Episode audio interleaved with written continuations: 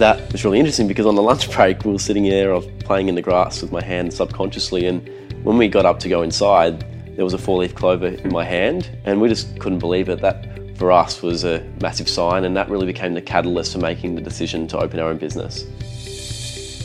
The neighbour ran across the road and said, Do you know Ash? She goes, I just have to tell you, Ash made a phone call to my friend the other night and it saved her life. I just got chills because I remember how strong that feeling was of needing to do something. And, you know, I talk about intuition a lot, but it's a really good example of it. And that's something that's come out of this as well. Listening to your intuition, it's so important and it's so easy to miss the signs or to ignore the signs that we all get. It's funny, I remember I was, it was middle, it was about June 2016. I was driving to work and I just remember thinking, geez, life is good. You know, I'm thinking nothing really bad has happened to me. I've got some beautiful family, I've got great friends, I've got this lovely business, I've got a great partner, and then it all changes. Hi, everyone, and welcome to the Y2 podcast, where I interview interesting and noteworthy people to learn about their journeys and specifically look to understand their beliefs, values, mindset, and the resources they use to get started and succeed on their journey. I'm your host, Dustin Elliott, and before I introduce you to today's guest, I want to take a very quick minute and thank Y2 Podcast's first official sponsor, Wyzed. Wyzed is an easy to use online training software that makes it so simple to create and deliver online training. I actually love this product so much, I reached out to these guys and wanted to work with them as I see the power of their system for clients. The online training software is very flexible and you can use it to automate a whole range of tasks in your business. For example, you can manage all of your employee training, train customers and partners on your products, track licenses and qualifications of your staff, create and sell online courses, capture more leads by creating free online courses, and so much more. Make sure you jump over to their website, wyzed.com, that's W Y Z E D.com, to check out some videos and even get your own 14 day free trial and let them know I sent you when you uh, hop on over. But Getting back to today's interview, and my guest today is Ash Martin, director and co founder of Ash Martin Realty.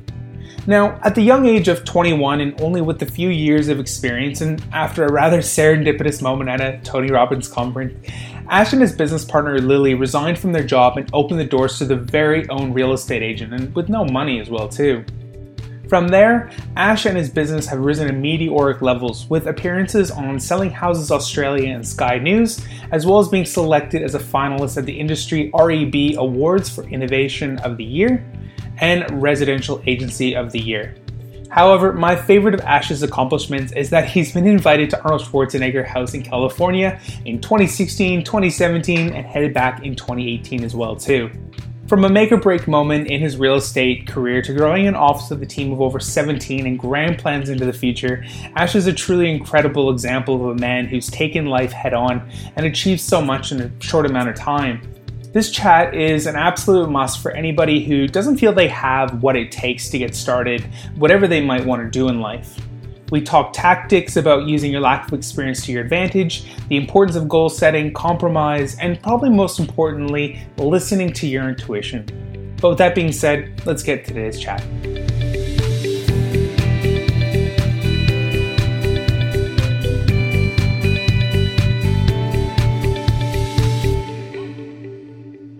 Ash, welcome to the Y2 podcast. Thank you. I'm really looking forward to today, as always. Uh, big shout out to Andrew Vanderbeek for the very warm introduction to yourself. Um, I know when I had a chat with Andrew a while back in terms of reaching out to him, say, you know, Andrew, who else do you know that's incredible like yourself? Um, he mentioned your name actually through our conversation, and I know from there I did a bit of research. All right, who's this? Who's this Ash Martin guy? Uh, good thing you have an amazing Google presence, and your name popped up. Um, and having a bit of a look at yourself and through your website, obviously, we'll, we'll talk about you know what you do and, and, and you know who you are kind of thing mm-hmm. shortly. But uh, you know, at a pretty much the same age as myself, you have an absolute amazing list of accomplishments in terms of uh, what yourself and your business has been able to achieve. So um, I can't think of somebody uh, you know as a better example to be able to sit down with today. So thanks Thank so much you for your very, time. very much. So, so as always, we, we want to go back and we want to sort of go back to the to the humble beginnings of uh, you know uh, of Ash Martin. Who is Ash Martin? Um, and for yourself, you started a business at 21, but for us, we want to go back to mm-hmm. your very first business. And I'd love if you could take us through your uh, very interesting entrepreneurial journey. What a way to start. um, I think it was year seven um, or year eight. Me and my friend had this brilliant idea of selling condoms to other children at school. And it really took off. We were selling for, for, for what would have been I don't know what a packet was back then, but four or five dollars probably. Um, we were getting four or five dollars each for a condom, so we're making some, good markup, some decent money. But yeah, yeah. We, we, soon got um, put out of business when the teachers got onto that. So what? Why did they end up stopping you? Do you remember? I, I, I mean, I don't think you even need an excuse. it's not. It's not very um, not very in line with probably the school's rules and principles, I would think. Yeah, fair enough, fair enough. So no, that's uh, look. I think at the same time, what a uh, what a great service to be able to provide at least. So at you least just lost uh, half the listeners, I'm sure. no, that's okay. That's all right. Um, now, f- from there, um, we'll, we'll talk shortly about you know your transitions mm-hmm. into real estate and and where you are today but growing up as a kid you you talked you, we spoke a little bit before that you know you really defined yourself and and were a very inquisitive kid weren't you in terms of talking to strangers and you know wanting just to be very curious of people i'd love if you could take us a little bit more you know who, where did that come yeah, from? What I, did it look like? I grew up on property. So um, my mum was a receptionist. My dad's a mechanic that works from home, and mum did a lot of work in the business. Um, but I was very inquisitive. I mean, my idea of a great afternoon when I got home from school was to run down the train line and look for snakes and lizards and catch them and take photos of them. And that was really my idea of a great day.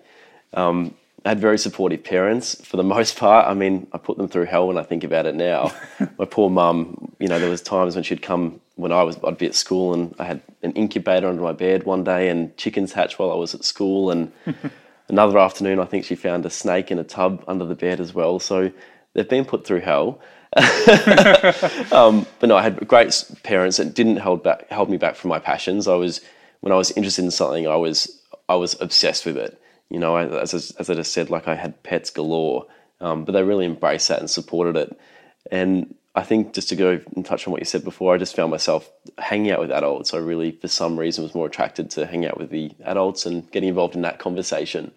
Mm. When you were when you were speaking with the adults, I'm really curious about this. Were they speaking to you as a child or as just kind of another person, if that makes sense? I never felt as a, like I always felt in some ways that I had something that that was different to the other kids because of the way that I was communicated with, even mm. subconsciously. But I definitely felt that, and they were not um, belittling in their communication. That's for sure. Mm. And when they were speaking to you, did, did you really know what they were going on? Like, I'm just trying to think, like, what would an adult be talking to a kid? Trying to even take myself back to the conversations I had when I was a young lad. But do you, do you remember the things that they were talking to you about? Was it any particular thing I that you were? Really it was more me being inquisitive as to what they were doing. Mm. You know, so maybe it was the type of questions I was asking that got their response, perhaps.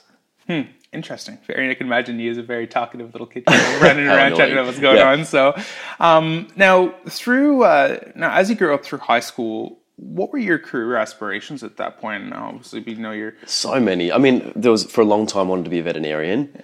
Um, I wanted to get into comedy later as I got into probably year nine and 10. I thought I'm going to write a sitcom. In fact, I did write one. Um, I still have it. and that's what I thought I was going to do. Yeah. And then about 10, year 10, I had done work experience at a real estate company. So that kind of opened my mind to the possibility of that.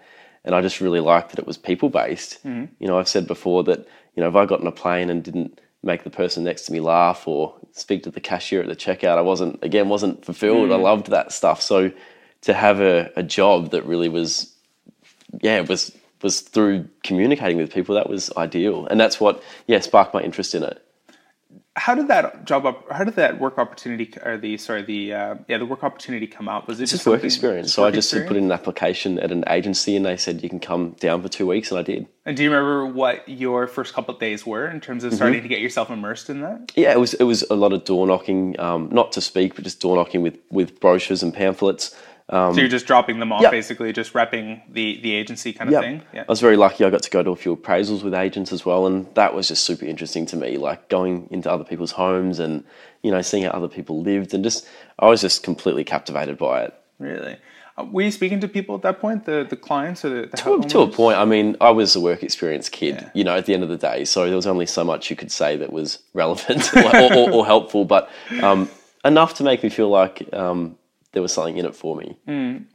Was I'm really curious. Was there anything in particular that you you felt you noticed more often than not about people's houses when you first walk in? Like I know for myself when when I 1st Mm-hmm. walk in, I'm really really curious how their kitchen's set up. I think a kitchen talks a lot about how Uh-huh. a person lives, kind of thing. And there's a whole kind of weird analysis. I'm sure that could probably go into that. Yep. But for yourself, was there anything that you know really stuck out at you? Is that being I would say the difference in people's perception of what clean is.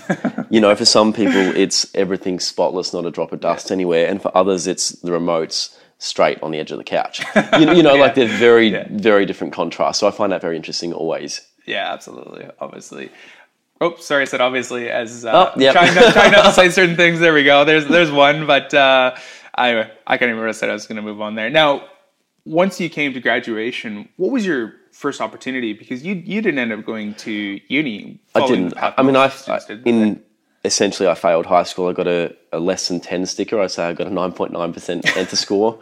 So that really limited my ability to even apply for university. Not that I had any interest in doing it, but I wouldn't have been able to regardless. Um, so there was an opportunity to.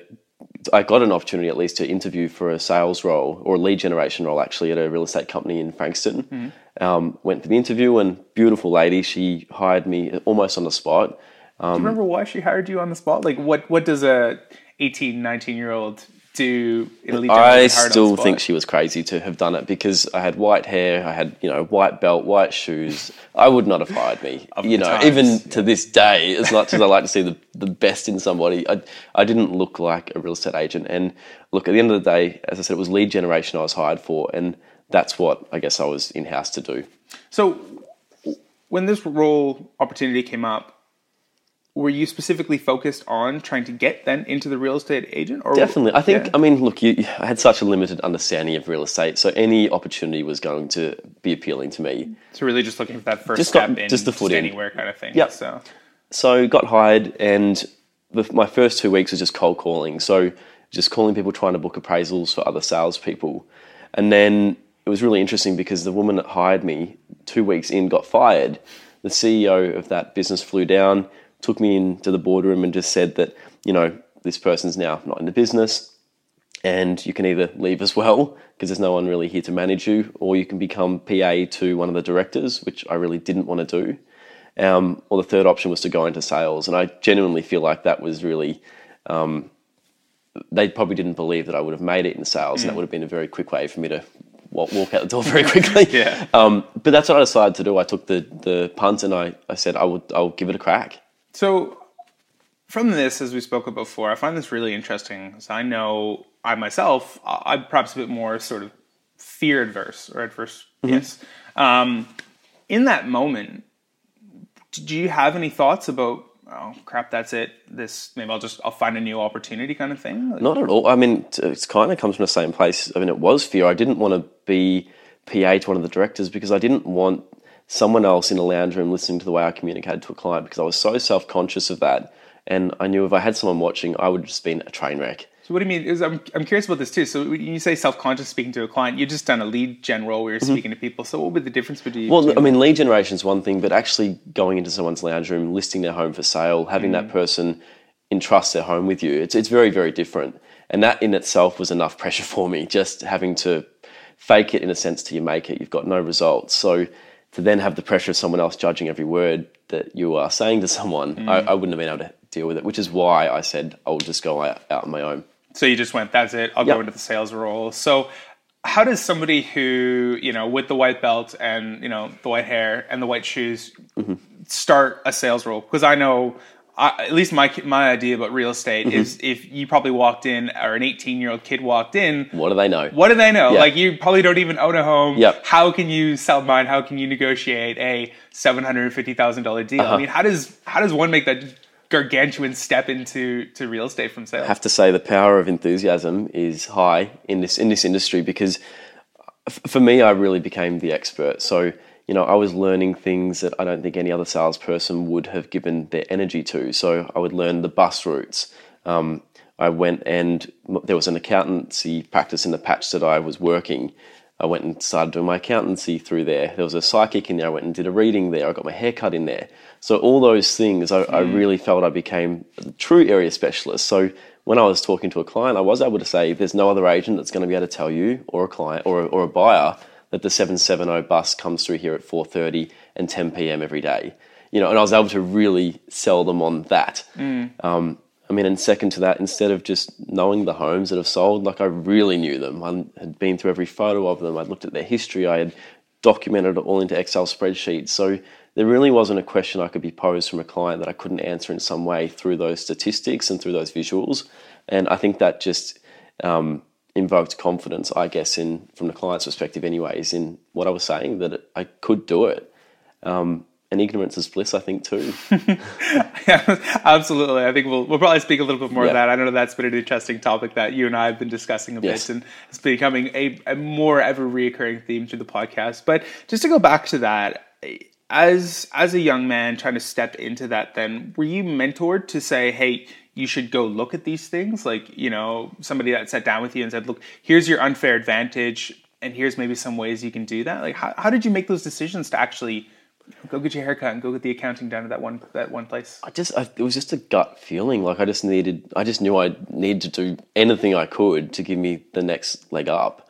Um, you know, I could give you 20 examples of things that I did as I was, you know, some neighbour might have been out the front. I would stop and write them a thank you card or write them a, mm. a letter to say how beautiful their garden was. And it was all from a genuine place. But all that stuff compounded and it, it obviously eventuated, which we'll probably get into soon. But yeah, Yeah, I, I think this is great. Um, I think there's probably one universal challenge that most people will face in their life is how to make that first step into whatever career they're going into, or maybe even later Yeah. down the road when they look to transition as well too. Um, and it's obvious. I said obvious again. I think that's how I meant it though. I think that is obvious to them Yeah. at the time that they don't have the necessary exper- experience and background and connections. It's easy to look at somebody else and say, "Hey, they they're better at their job," kind of thing. So But you can what- always find an angle, though. I think you know, use your disadvantages to your advantage. You know, sometimes being fresh is enough of an advantage. That You're not limited by the perception of the market, for instance, or being young. For instance, you might not have family and kids to get home to at five and six o'clock. You probably are the agent that's going to get up at seven a.m. on a Sunday morning, drive down to the property, and do what needs to be done to get a sale. I don't think that's going to be true of someone in their 50s or heading into their retirement that have other priorities in their life. So that's what I was able to focus on and convey. Yeah. Now, from there, uh, you were in that role for I think about eight months. But uh, as I know you're very famous for, you took a very unconventional approach. I mean, it makes sense when we say it out loud, but in a sales-based environment, a bit of an unconventional approach. Uh, can you take us through a little bit of what that actually was? Sure. So, I mean, when we say unconventional, I guess we're talking about, generally speaking, you focus on sales, and that's kind of the mentality. But my view was if you focus on sales, it's very short term gratification. You might just get by. And I was more focused on building long term relationships and, you know, giving energy to people that probably aren't going to sell in the next six or 12 months. You know, in the hope that when they do sell, because of the relationship, that they would choose me. So, you know, if you were to look at my figures in that first six or seven months, they were terrible. I had, I think, one or two listings on the book, but I had an amazing database of upcoming business, and I really believed that. So at month six or seven, when again that CEO came down, he'd put on a new sales manager at that time. New sales manager took me upstairs and said, you know, Asher, I think I was close to 10,000 in the red in my retainer. And he said, You've got two weeks to get out of the red, or unfortunately, we're just not going to have a position here. And I just remember pleading with him, saying, I've got this property here and I've got, you know, this home at Three the Helm as well. And he actually laughed at me because uh, it was a property that had been on and off the market for about six years. And it had had about eight different agents off on it. It was overpriced, and it actually was. Yeah. And I said, I've got this property, and I just believed it would sell. And he said, you know, good luck, basically. And I left that meeting just feeling so drained and victimized. And how could he not see what I'm doing? But he wasn't there to see it, and I can't blame him. And I've now got a different perception of that being a director myself. But at the time, it was the worst thing that had mm. happened. And what was really interesting was as I left that meeting, someone rang on that property the same day, this the same day, and inquired on it, wanted to get through it. I took her and her partner through, Greta and Pete, and they bought the property, and it was a little under a million dollars, but the commission was just on thirty thousand, so it hmm. paid off my entire retainer, and put me ahead and gave me my first commission check, and that was really my saving grace, and it changed the trajectory of my life. Wow, that's a, that's incredible. I didn't I didn't realize it was actually that same property that they just said was impossible to sell. You managed Mind-blowing. to cinch it right then and there as well too.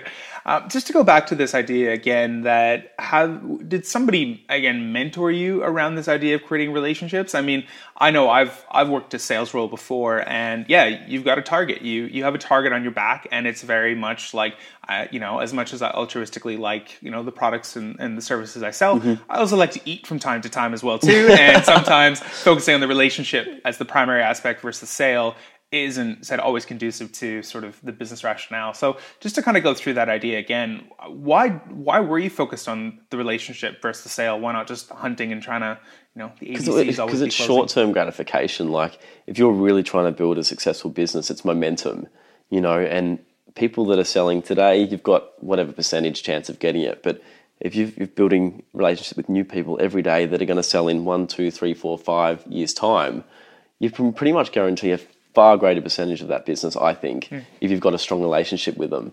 So, and you're adding value to them with really no short term expectation. And that's quite powerful for people when it comes time to actually making that, that sales decision. And again, was that something that you just came upon Subconscious. Just- it really was. I, I genuinely enjoyed and loved talking to people. Yeah. I was literally up at eight o'clock and I didn't get home till 8 p.m. every night for the first two years.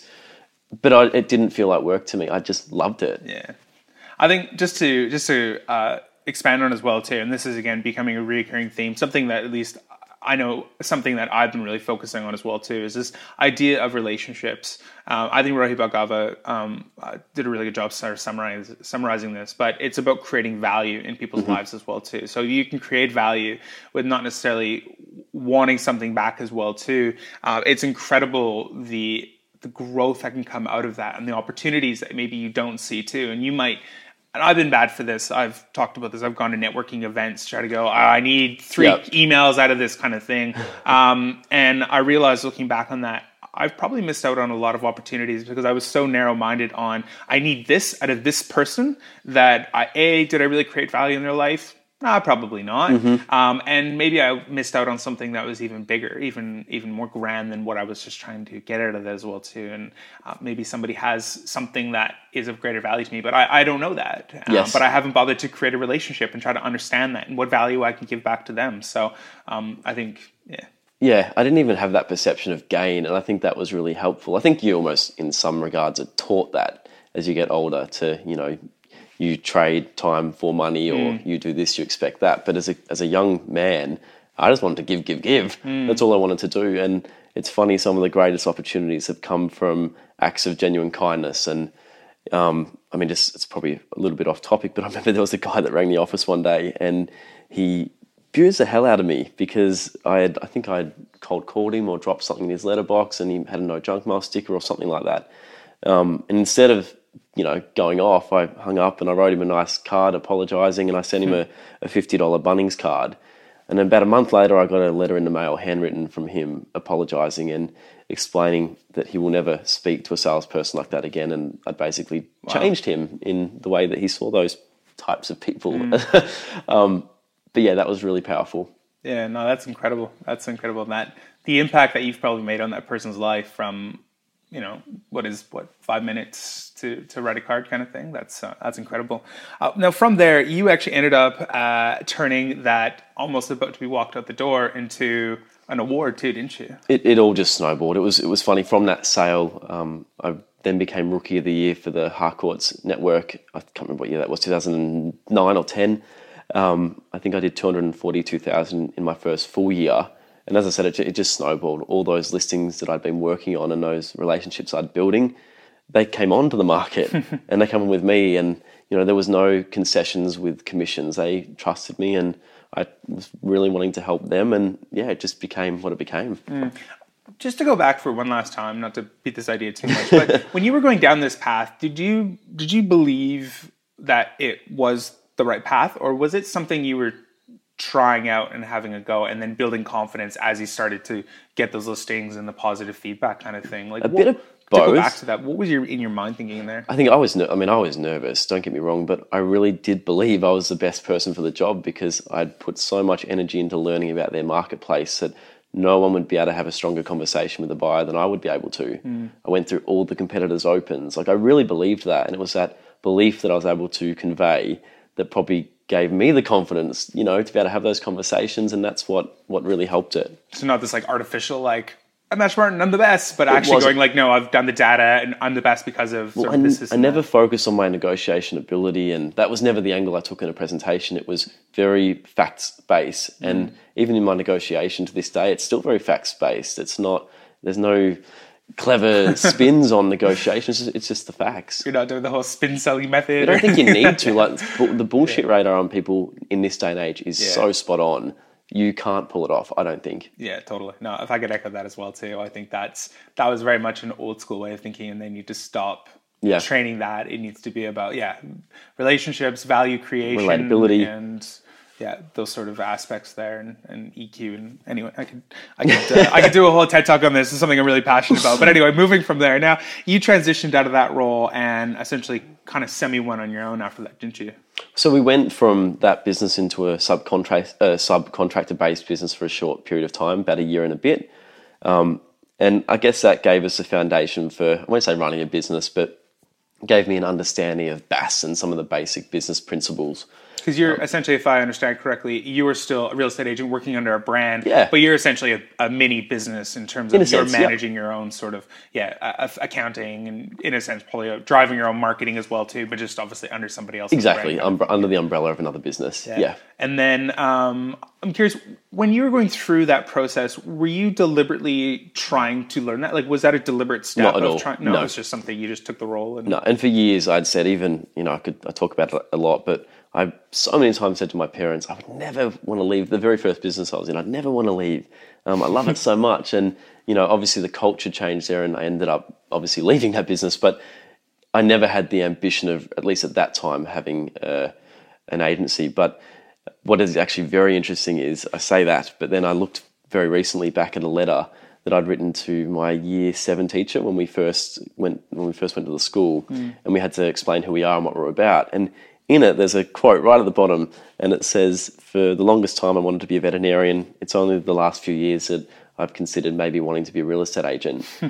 and potentially one day have my own business. I'd forgotten completely about that, but how funny you put it out there, and now you know probably ten, what ten years later, that is the reality. So Yeah. I'm a huge believer in writing down goals. I think I've spoken to you this about this before, but I think that's super important and amazing what can come of it. Well, just to deviate away for a second, I think yeah, the way you write goals has certainly been something I've been thinking a lot about, and and um, even this idea of writing it down for the sake of sort of putting it in your subconscious and it coming around, kind of thing, right? Which is probably an argument Mm-hmm. to be made for you know there you kind of forgot about it, but it was sort of stuck in your subconscious in terms of you know helping you to Must drive and guide you kind of away. So um, just just deviate away for a sec. Can you take us through your goal setting? Because I think that's you do probably better than most people I know. Thank you. No, I, I- I think it's so important. I think you know people probably don't break it down enough. They'll just think goals or write down three or four things that they think are important to them. But I like to break it down into eight or nine categories. So look at your health, look at your relationships, look at your business, look at your finances, you know, and give each one of those categories some attention for five minutes. Mm. You know, and even if you just put two or three down, make sure they're measur- measurable. But I think the real value is actually putting them somewhere you're going to see them and not on the back of a door in the bathroom. I think I have mine laminated in the shower. I stick them up with double sided tape and they normally fall down every six months by themselves. And for me, that's a very good visual for, you know, probably now is the time to rewrite them Absolutely. when it comes down. Uh, if you can take us a little bit deeper, what like can you give us an example of maybe what some of your goals are at the moment? Like how do you sort of define the goals in your head? So you said you broke it down into categories, some measurable. Can you give us some examples? Mm-hmm. Well, a lot of them are health goals. You know, I'd like to get to 75 kilos by the end of the year.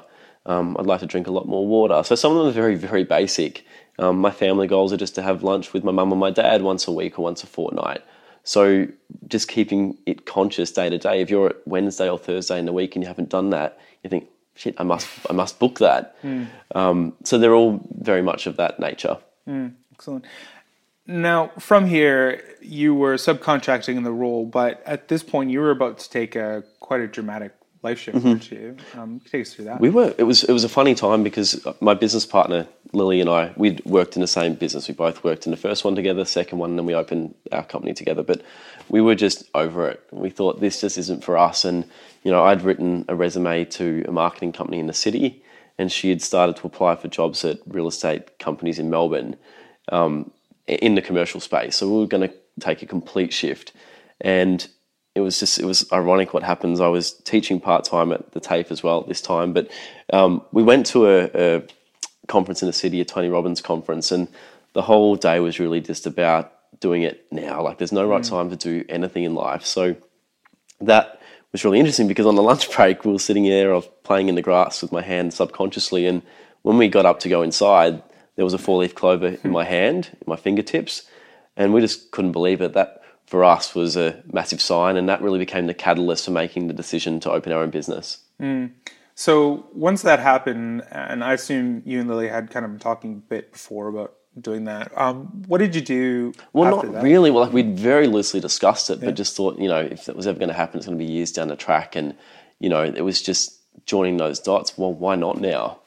And then that is what happened. We made the call. Right, let's let's give this some energy. And around the same time, I had gone to the Christmas party for the TAFE where I was teaching part time. Um, and one of the other teachers there was a real estate agent, and he again was working part time too.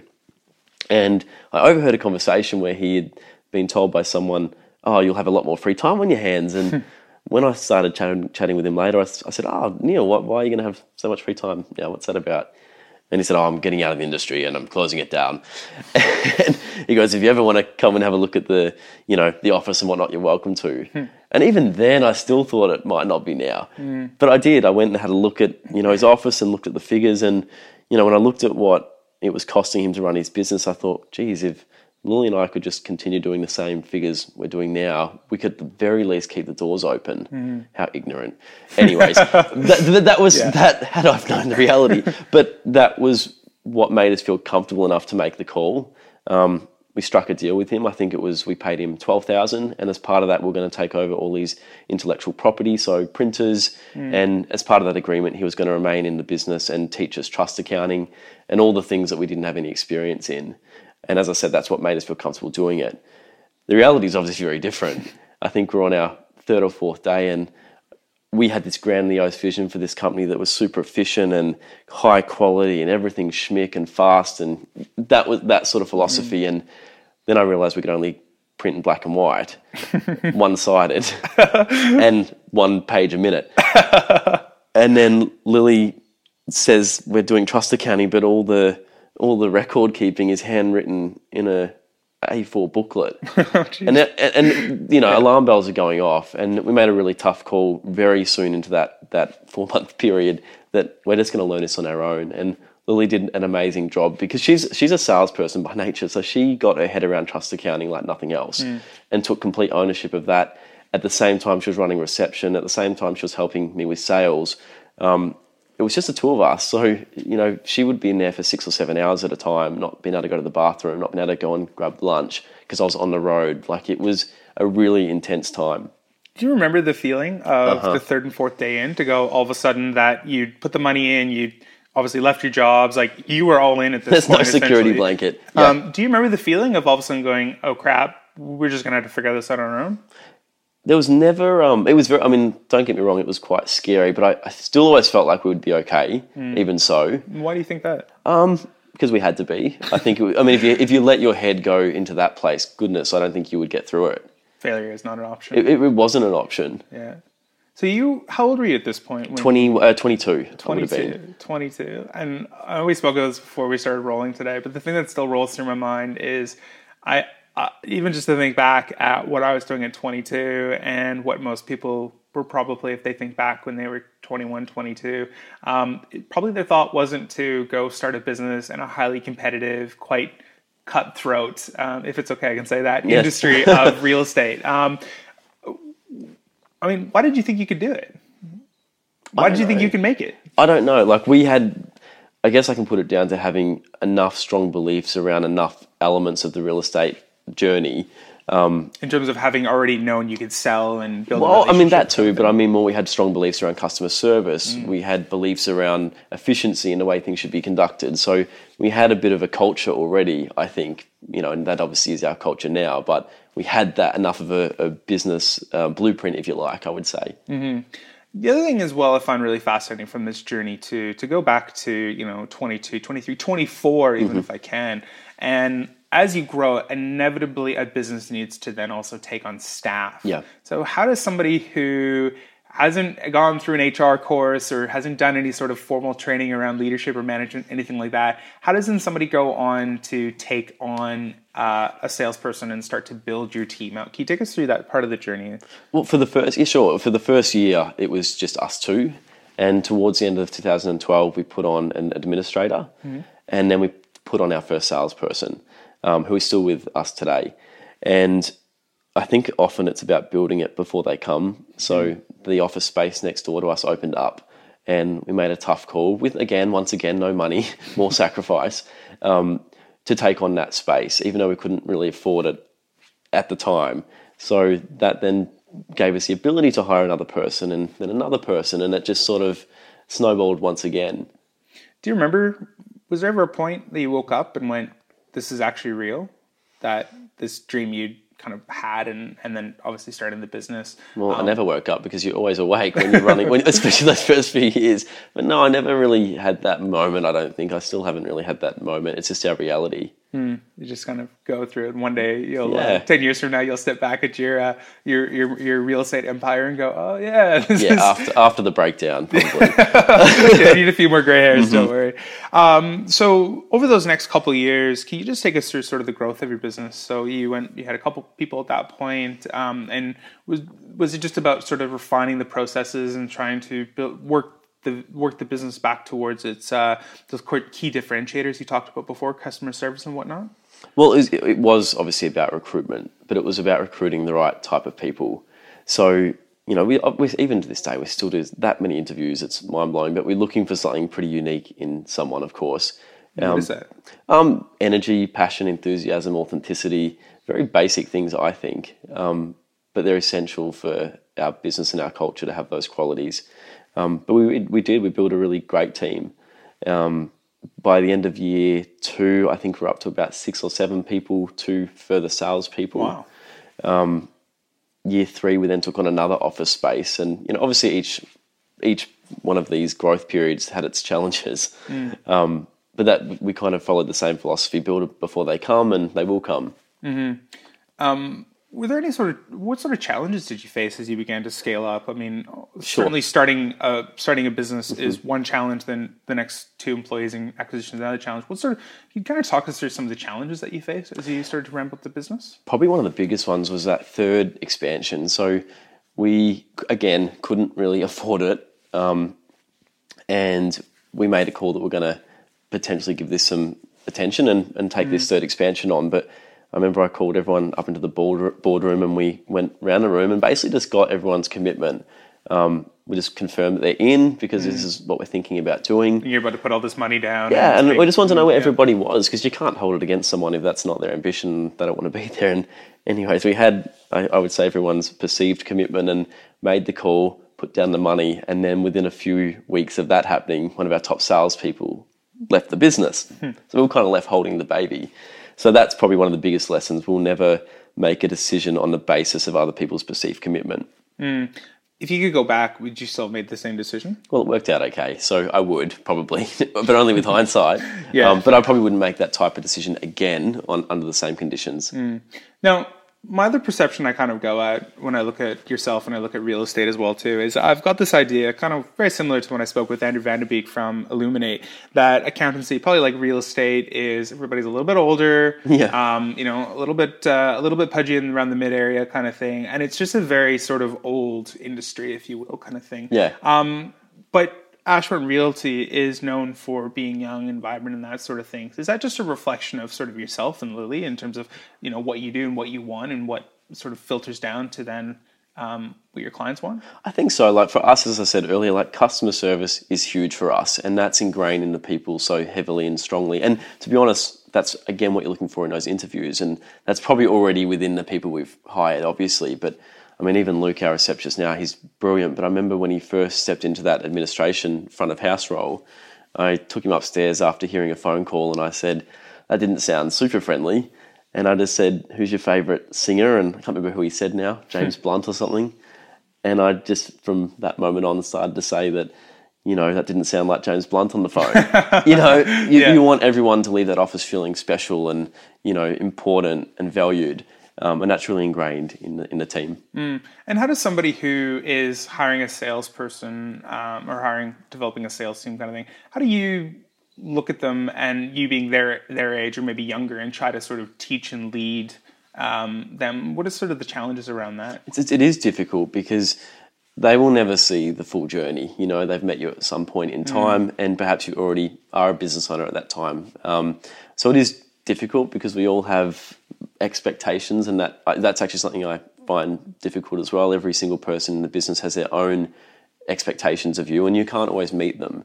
So that can be a real challenge. Yeah, absolutely. I suppose if just for the people listening, just from kind of a, a tactical point of view, um, for for people, and again, you know, with entrepreneurship and it being easier than mm-hmm. ever to start a business, you know, you're seeing younger and younger people sort of going down that entrepreneurial journey. For anybody listening who is looking to start a business or starting a business and is young themselves, whatever age that might be, mm-hmm. it doesn't have to be 20s, it could be young in your 30s. Um, what maybe advice would you give um, that you sort of gleaned from your experience there? I think take the first step because you know if you're focused on five ten steps ahead you're just gonna you're gonna do your head in and you're not going to be able to do what needs to be done now well.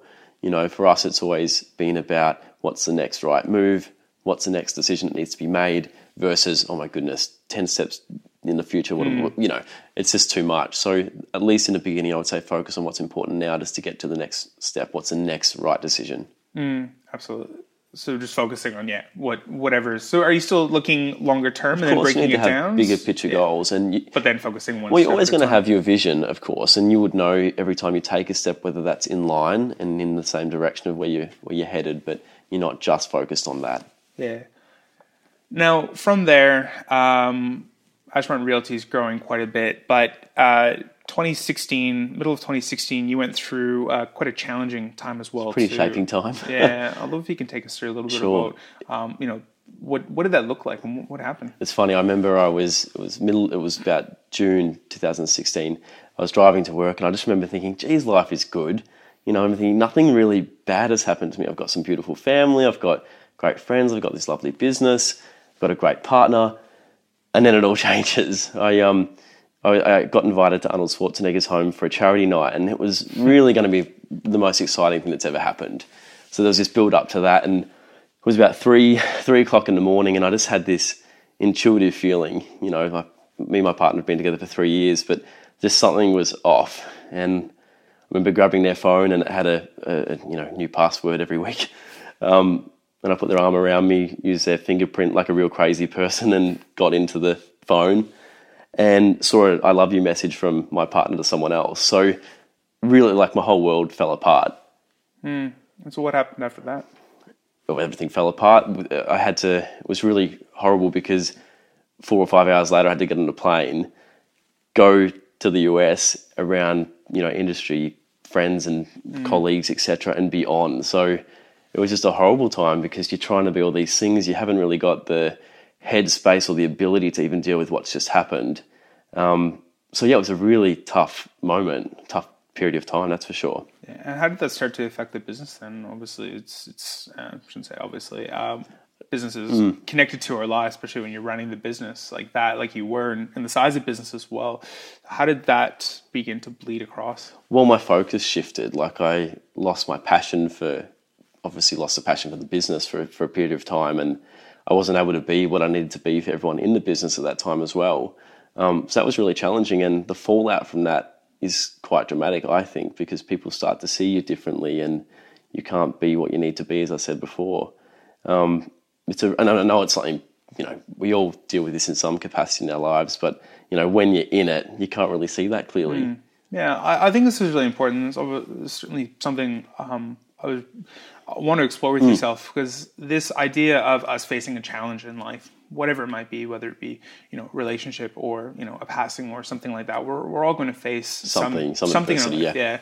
Um, and as one of my favorite sayings goes, it's never the thing you expect; it's something that blindsides Yeah. you on some idle Tuesday at four o'clock. um, so from there, once that happened, I mean, how did you start to sort of move past that? Was it's certainly a very challenging experience Mm. to go through? Were you, were you relying on other people? Were you speaking to other people, trying to you know? as best you can. Like you feel, I don't feel like you can be.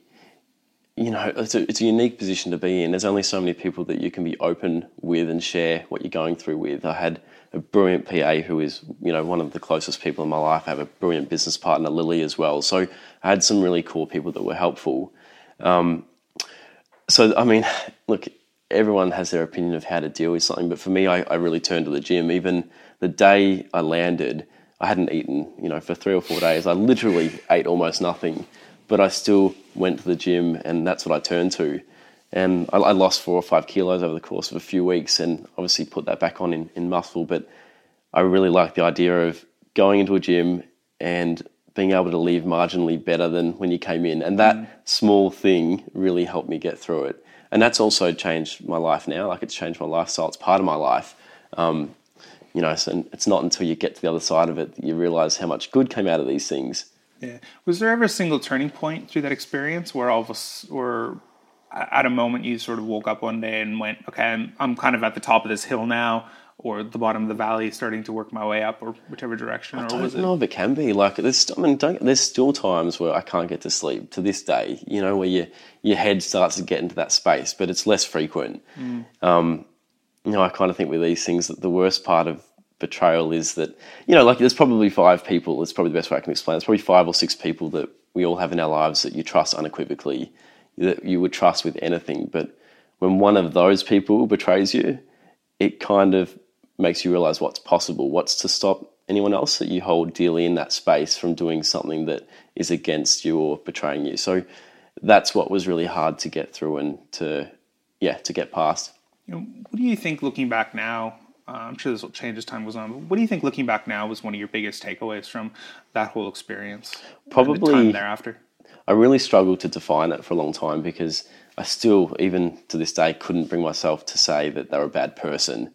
And what I've come to now say quite comfortably is that they just had different values, you know. And I guess the good is now I know what values I'm looking for in the next person that I, you know, decide to share my life with. Mm. Um, so I think that is a really important takeaway because without that experience, I probably wouldn't have given values the attention that they deserve. Mm-hmm. Um, when you were going through this transition as well too you mentioned the gym being a big part of it. Um, i don't know we've talked quite a bit uh, as you know being a really healthy productive way. But i suppose in the i suppose in the sense of just for people listening um, who maybe haven't gone through a big challenge or maybe have and are still struggling to get out of it. We talk about fitness being a big thing and it's something i'll advocate as well too as being critical um, for myself as well through my challenging periods. But when you started going to the when you were going through that period were you searching out different ways to sort of find new habits and and and, and things to to get you out of that funk or To be honest, I think I often say, but what starts for one reason continues for another. And my motivation in the beginning was probably more a, stuff you, I'll show you. yeah you know, but that's not a healthy space to remain in. And it certainly didn't continue for that reason. You know, I got the hindsight of the perspective and, you know, and started doing it for myself. Mm.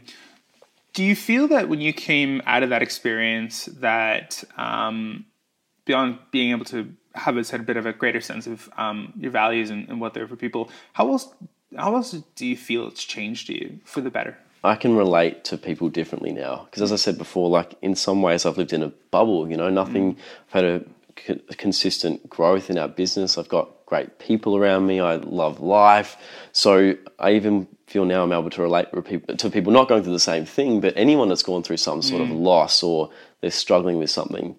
Um, I told a story recently um, where a woman came into our office and she was one of our tenants and she was chatting with one of our leasing girls and I was only standing back, I wasn't talking to her, but she was bawling her eyes out and I heard her explain that, you know, her partner's just walked out on her and she doesn't know what to do and I thought about it for the rest of the day because I just didn't like the way the conversation went or where it was left at. And I had this strong urge the whole day. I need to chat with this girl. So I, I called Stacey, who was our property management uh, property manager, um, department manager, I should say, And I said, Can I please have that tenant's number? And I didn't even know what I was going to say. And I just rang her and said, Nikki, it's Ash. I saw you today. We didn't speak, but um, I heard what you're going through. And I just want to say, I've been through a similar thing. I promise you to get better. Um, here's my direct number. If I can help with anything, please call me. And I thought nothing more of it. And then my business partner, a few days later, was at one of her properties doing renovations. And the neighbor or someone ran across the road and said, Do you know Ash? And she said, Yes, that's my business partner. And she goes, I just have to tell you, um, Ash made a phone call to my friend the other night and it saved her life. Wow. And when Lily told me that, I just got chills because I remember how strong that feeling was of needing to do something. And I guess, you know, I talk about intuition a lot, but it's a really good example of it. And that's something that's come out of this as well. You know, listening to your intuition, it's so important. And it's so easy to miss the signs or to ignore the signs that we all get. Mm, I think that's a. I, I'm I'm really happy you told that story because if there's something I'm seeing sort of as kind of a reoccurring theme to yourself is that intuition. You didn't necessarily have the knowledge necessarily, but you followed your intuition. Just to dive deeper into that, uh, has intuition, your intuition, been something you've been aware of as uh, a real um, compass for you making decisions? Probably never, and so probably only the last few years that I've developed the language for it. But I think that we've always operated from that place to the point of interviews. I never looked at a resume. I've never read a resume that someone's handed in. It's always gut feeling, and you know, does this feel right? And if it does, then we'll obviously proceed. Mm. I think this is something for myself. I know I'm focusing more on in terms of intuition, um, and the language I, I use around it is just in terms of you know I meditate a lot, so this idea between yeah. the conscious subconscious, and we're very much in our front brain, you know, trying to overthink and analyze. Which is how things. we're taught. Exactly, yeah. yeah. But there's I think a tremendous amount of untapped power in your in your subconscious, and that mm-hmm. manifests itself what people I refer to as, yeah, as intuition. Um, so trying to use that. Whereas in the past, yeah, I've been very much trying to be analytical, trying to analyze. Yes. But if I think if I think back at it, um, it's probably led me to a paralysis state. Yes, um, and it's a danger, isn't it? It yeah. is, and I, I don't think it's as productive as well too, in terms of actually. And, and I've, I've talked about this before, and it'll, it's it's becoming an ever growing theme as I think about it. But my my big failing in life hasn't been any one single event. Mm-hmm. I can look back to you know putting all this money on something or starting this yeah. big business. I've lived a fairly safe, risk adverse life. Yeah. A level life. Exactly. Yeah. But I think as I think back more and I ponder and meditate on this idea, that actually is my greatest failing that I've never failed. Um, and by mm-hmm by trusting my gut a bit more and being okay with it. Still, I still agree there needs to be some level of analyticness. I can't just Absolutely. like, yeah, I'll yeah. put all my money on red and let it ride, you know. But but trying to sort of follow that gut yeah. and say, okay, what is my gut trying to tell me? Okay, tell me to do this. Let me put a bit of an analytical framework around it. Let me try to vet that out, try to yes. understand it a bit, um, but then you know, kind of go with that a bit more. So I think that I think that's um, that's great, and I'm happy you told that story. And it's an interesting vein of thinking because I mean, it's that challenge of it's it's a lot of Eastern and Western philosophy. Mm. And when you try and apply, I think, Eastern philosophy to business, it often doesn't work. the principles are so off. So it's for us, it's always trying to find that balance of the two. Which is ironic, given that yeah, we're it is ironic, yeah, one one particular way kind of thing, and one is sort of uh, capitalist. And, yeah, yeah, absolutely. So looking back on the Ashburn Realty journey for yourself, um, I know we've spoken a bit about that it can come off as quite a, a romantic endeavor as mm-hmm. well too. But um, as much as it's romanticized, there are some some things you have to give up, and it's not always as picturesque as we're sort of led to believe. Let me go through a little bit more in terms of your thoughts around that. I mean, it's business just is it's constant sacrifice and compromise with with no guarantees either. I think you've really got to ask yourself, why am I doing it? If it's for the money, it's probably not. It's probably not the thing to do, especially in the real estate space. Anyways, you could certainly earn more money as a salesperson, but I think it's what fulfills you really. Like that wouldn't have fulfilled me, so there's no regrets about that. But you know, to touch on what you said about sacrifice, that's just a continuing thread that's run through our business.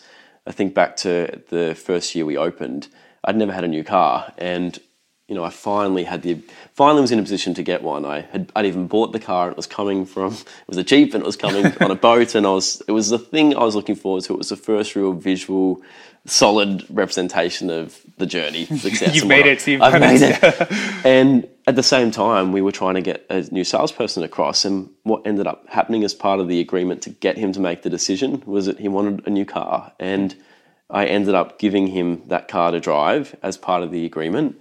And I mean, obviously, it worked out well, but that is that is what business is. It's it's it's constant sacrifice. So you kind of already answered this, but just to go a bit deeper, though, why do you do it then? Why do I do business? Yeah. It's it's obviously what fulfills me. Like I love being creative. what about it? Yeah. Um, I love the independence. So, you know, as I said earlier on, we did have a, I guess, a culture before we even had a business, as, or at least a belief as to what our culture would be. So, when all that is what is exciting you, that is why we are doing it. So from there, uh, I think it's a great segue into to to the future of Ashburn and Ashburn Realty. Um, what does the future look like for, for you then? What was actually, I mean, just to touch on 2016 last year. I was going to say I just had to pause then. Um, in November last year, um, we bought a commercial real, a commercial space um, about a k away from where our current office is. So our vision is to convert that into a lifestyle office. So really offering a, a space like no other real estate company has offered before. We want to have childcare from it. Um, it backs onto a creek, so it's going to have that real casual, fun vibe about it. And our intention is to move our team into that that premises and that become our headquarters. And I hate to ask perhaps an obvious question, but but but why? But why create a lifestyle office? I mean, yeah, why? because businesses change. Like I don't think it's it's no longer about you be here from nine till five. I think balance is essential now, and it's almost expected. Especially, I hate even saying the word younger generation, but that's kind of where it's come from. That Yeah. idea of balance. So to be able to provide an environment that is cohesive to success in every meaning of the word, I think that's only going to benefit us all. Reminds me of saying I believe, and that's the the thinking that got you to where you are isn't the thinking that's going to get you to the next step. Absolutely. And I very much look at again Andrew from Illuminate's story as well Yes. too. Is that the the thinking that's brought accountancy or real estate or marketing or insert X whatever it is podcasting. Yeah. Um, whatever thinking got everybody or it. you to this point isn't going to be the thinking that moves you further as well too. Um, and the thing I love about your story is you you come very I think unencumbered from uh, from your background, from the industry you're in, essentially. You had enough to understand it and to get sort of the, the technical aspects down, but not so much you didn't spend 15, 20 years in, you know, an agency and kind of go, that's the way it's always been. Yes. And that becomes a competitive advantage. And where I always encourage people, as much as we've talked about entrepreneurism, entrepreneurialism as obviously sacrifice, but at the same time, maybe if you don't have the experience, and maybe not entrepreneurism, let's just talk about just life in general. Maybe your lack of experience, like you said, Is the value add. Is your value add? How can you look at things differently? How can you look at things um, at a fresh perspective, new? Certainly, there's still a level of technical element, no doubt about that. But at the same time, I think people overplay how important that is versus the, the, Yeah. the new ways creative we thinking. place so much value. It's kind of what you were saying before, but we place so much value on education, and you know, you go to university for four years, and that's what makes you qualified or you know valid to be able to speak about a certain thing. When there's probably a lot more value in just taking action Yeah. and living it firsthand right now. Yeah, and uh, again, something that I think has been a big learning for me. I know, looking back even to my first interview with uh, uh, Jason Price, he very much said, and he's called me out on it as as he should have, is I'm I'm a lot of aiming, not a lot of shooting, um, and uh, and trying to get to that point in my life now where leaning into the to the shooting, leaning Yep. into the listening to the subconscious, um, and and just trying to take more action at this point than trying to overthink it and just be Yeah. comfortable with what might come because like i said um, um, maybe maybe it's not the right opportunity maybe whatever i lean into isn't the right thing but who knows what comes after that and maybe that is something that could be greater than my wildest dreams or could Yeah. fast track me to achieve what do i want to achieve or, or satisfy what do i want to do Yeah. but through means maybe i didn't know so i think there's a tremendous amount of wisdom there so from there uh, we want to get into the rapid fire questions Sure. Mm-hmm. are you ready to go so the first question is: Is what book has most changed your life? I'd love if you could place us as to where you read it and what context did it change everything. Oh, it's one you just never put down. The Power of Now, I think it is. Eckhart Tolle? Eckhart- is a brilliant book, and I think it's brilliant for salespeople. I think it's great for anyone actually because, especially as a salesperson, to be able to identify what is motivating you and what is driving the decisions and the reactions that you're having can be life changing. So that is one book I'd encourage everyone to read. if you have, most, I mean, most people have, but it is brilliant. Oh, look, the thing is, is I think you were probably the, I'll say fourth or 5th Mm-hmm. person in a row with maybe one break who's actually mentioned that book. I don't think I've ever heard of it, but uh, or up until very recently. But um, I think before I was going to get it, but now I'm actually. You should get it, I need to get it now. get I was. I think I was going to wait for my. How many signs do you but- need, Dustin? Yeah. yeah, no, exactly. There's everything's pointing that way. Um, I suppose for yourself, just to kind of go through, so the, was it the context just in terms of just helping you to understand then exactly what you want. I would say it's awareness. You know, like when you have a reaction to something, to actually have the the words to, or even the the language to explain what that thought is or where it's coming from. You know, that's just the ego. That's why I'm having that reaction. and It's quite empowering. It can really get you centered before you do have a maybe an intense conversation with someone. Helps you keep perspective. Um, I found it very helpful. Yeah, brilliant. Um, who's been the greatest influencer in your life growing up? And it could be somebody you Mm. didn't know or some other prominent figure. I'll say this: it wasn't someone growing up, but when I did the real estate course, 2006 or seven, um, there was a woman there, and she just made me feel so capable. Like she, I didn't have much self belief at all, and I don't know what she saw, but the way she made me feel and what I, what she made me feel I was capable of, really inspired me to actually take action and make sure I got that interview. Um, she actually passed away a few years ago, which was very sad. But she was someone that really altered my mindset and again helped me on this path for sure. Was there any uh, one or two particular things that she said or did that? Yeah, that she really pushed me. I think I even failed one of the first assignments, and I was going to just give up because that was the headspace I was in. Couldn't be bothered, and she encouraged me to just give it a crack. You, you've got that thing, Ash. You've got that thing. She would say that thing, and I even say that now. I'm just as I'm saying it, I'm realizing where that's come from. But you've got that thing, and it's that thing you look for in salespeople. That sort of that that, that, um, That authenticity, that energy, whatever that is. But she made me feel that and see that in myself, which, as I said, it it, it really sh- shifted me. Absolutely. Um, what gives you a disproportionate return um, on investment of your time and energy? Oh, probably travel. I love traveling and just for other perspectives. I mean, it's such a generic answer, I know, but you know, seeing the way other people live and what's important to other communities and other people, that's really interesting. You know, it helps you put things into perspective when you come home and you see someone's problem. Um, I think it even helps you help them when you can really break it down and put it into perspective. Absolutely. I, I would echo the same thing as well, too. I think um, I know myself in 2010, I would have been well, about uh, 21. Um, I went through something quite dramatic in my life and I went traveling. And again, I was very much in a bubble. I think we all live in a bubble to a certain extent, um, whether we're aware of it or not, how big it is or how small it is. But Yeah. that ability to sort of break out of it and to be able to take your truths, I'm doing air quotes here, these things that we fundamentally believe are correct, and to be able to challenge it against seeing how other people live and think in their bubbles. Yes. Um, it's amazing how all of a sudden these things you think are so ingrained and so innate and so true So in true, life yeah. are all of a sudden maybe not as true as we originally thought. It's pretty shaping, isn't it? Absolutely. Yeah. Um, and even going to, I went to Latin America, so going through, you know, Guatemala and, Yeah. you know, staying with people who were incredibly poor, but the happiest people I'd ever met. And then With very flying back- little. yeah, and Yeah. flying back to Canada, which is an incredibly prosperous country, and just being surrounded by these, you know, miserable people going, hang on a sec. Um, Something is wrong here. something's wrong, Yeah. yeah. And just asking that question, um, regardless of the right answer, is Mm-hmm. an incredible path.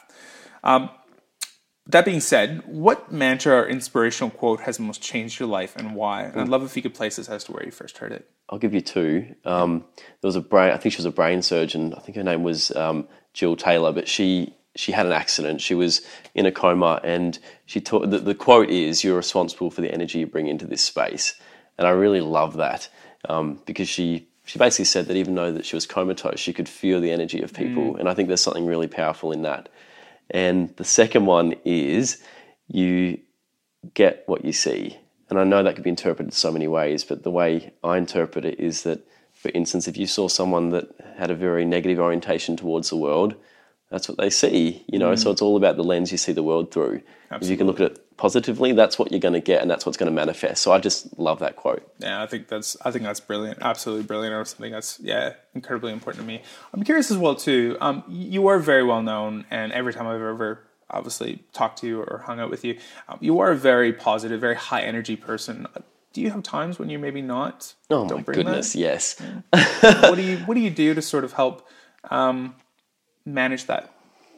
Get perspective. Yeah. You know, I think the times that you feel, you know, you might feel a bit weaker. There are times you're buying into things that aren't healthy. You know, you're you're focusing more on the way that you're perceived and those sorts of things, and that's not helpful at all. So I think it's just getting grounded, thinking about what really matters, getting some clarity about where you're going again, and that always gets me back on track. Is it just a matter of then if you sort of catch yourself in that sort of negative or low energy to then just sort of go through a bit of that thought process? I think it's helpful. I mean, again, having the awareness is helpful because I do that's think half the the mind's super powerful. You can make a decision like that to be excited. And there are times I'll be driving a bit flat. I think, hold on a minute, you're alive. You've got legs. Mm. You know, yeah. it's it's actually what gets me to the gym sometimes. Like if you're doing, what you you know, leg raises for instance. Sometimes I think, geez, as if I had to tell a paralyzed person right now that I can't do five more. You you, know, and that's what motivates me to keep going. Yeah, no, it totally reminds me of a reminds me of a uh, um, a uh, picture I got off the internet, kind of that same thing. Actually, I might I might actually put it up as well too. Um, I can't articulate nearly as much, so I won't try at this point. But um, uh, if you could give a twenty minute TED talk, it doesn't have to be as long, but say just some TED talk or a speech or something that you're maybe not well known about. Um, but very passionate about, or very knowledgeable about, or or think people need to hear. Mm-hmm. What would that be? I think it would be five minutes, and it would be on intuition. yeah. Yeah, and I suppose can you give us a bit of a synopsis of what you think maybe the important things of that are? I think we've talked a lot about that, but Well, just it's so sum it up. easy. We live in such a loud world. We've got so many distractions. We've got people, you know, we're so accessible now as well. It's pretty rare up, up until the moment I think you're about to go to sleep that you are actually present. If you even then, if you're lucky, your mind's still probably racing. So just bringing it back home, getting some clarity, getting still and listening to that thing. If you can consciously do that, I think you will see signs and see things in your life that really are there to warn you in a sense, or the things that you should be conscious of that might, yeah, might help you. So it would be on definitely on intuition. I think that's great. I'll do uh, I'll do a TED talk just after that about trying to create that silence and putting, putting the cell phones down because yeah, we our, our world is so so, hard. noisy now. It's Yeah. um and there's just so much stimulation and the rewiring of our brains to sort of create Yeah. that stimulation. Yeah, we, we've I- think we've gotten so far away Too from far. creating some silence in our life to actually listen to Mm-hmm. listen to that. Um, yeah, where I feel like we're just on the surface, just looking at a very murky pond, and we need to Oh, yes. still the waters and let everything settle, and then you can really see and Yeah. actually see the intuition. But we'll do we'll do a, do a TED talk. Um, so I suppose you know with everything given that we've discussed about today, I'd love if you could maybe looking back, if we could hop in a time machine and you could send a message back to um, young Ash Marton, whatever age it might be, and give him a message or an idea, or maybe a message you want to send out to somebody else who's, you know, younger and, and sort of maybe about to embark on a similar journey. Some piece of wisdom or some piece of insight to not make the journey easier, not to maybe change it, sorry, not to change the journey, um, but maybe to make it easier and a bit more bearable. What do you think that might be? I wouldn't give them any insight. Yeah? I think it's those challenges that shape you and you know gi- give you this hind this this perspective that you have at whatever point in time. So I would say it'll be fine. it's going to be tough, and I would probably just say something that would freak them out. Watch out for something in 2000 and you know, Careful January eighth, two thousand like twelve, kind of thing. Haha, uh-huh, gotcha. yeah. No, fantastic, Ash. It's been an absolute pleasure, man. Thank you so much Thank for your you, time Dustin. I today. appreciate this is, it. uh, this has been absolutely Thank incredible. Um, just for everybody um, that wants to stay stay up to date with obviously all the things that you're doing, Mm-hmm. where they can where can they uh, where can they find you in the world of the internet? Well, it's just uh, Instagram, Ash Marton, A S H M A R T O N, or Facebook, anywhere. I'm always happy to help if I can. Absolutely, and I definitely encourage everybody, um, you know, reach out to Ash on uh, on Facebook. I'm not just saying that because you're in front of me, but um, that video that you put up that from that um, that uh, story you told us earlier about the the lady and reaching out to her. I think um, you know our Facebooks. Uh, our social media are so full of crap these days, m- mine included as well too. I'm trying to cultivate some positivity and some amazing insights. Um, I think it's so important. So I definitely encourage everybody to reach out. Um, you know, follow along. But uh, Ash, it's been an absolute pleasure. Thank, Thank you you. so much. Awesome, Dustin.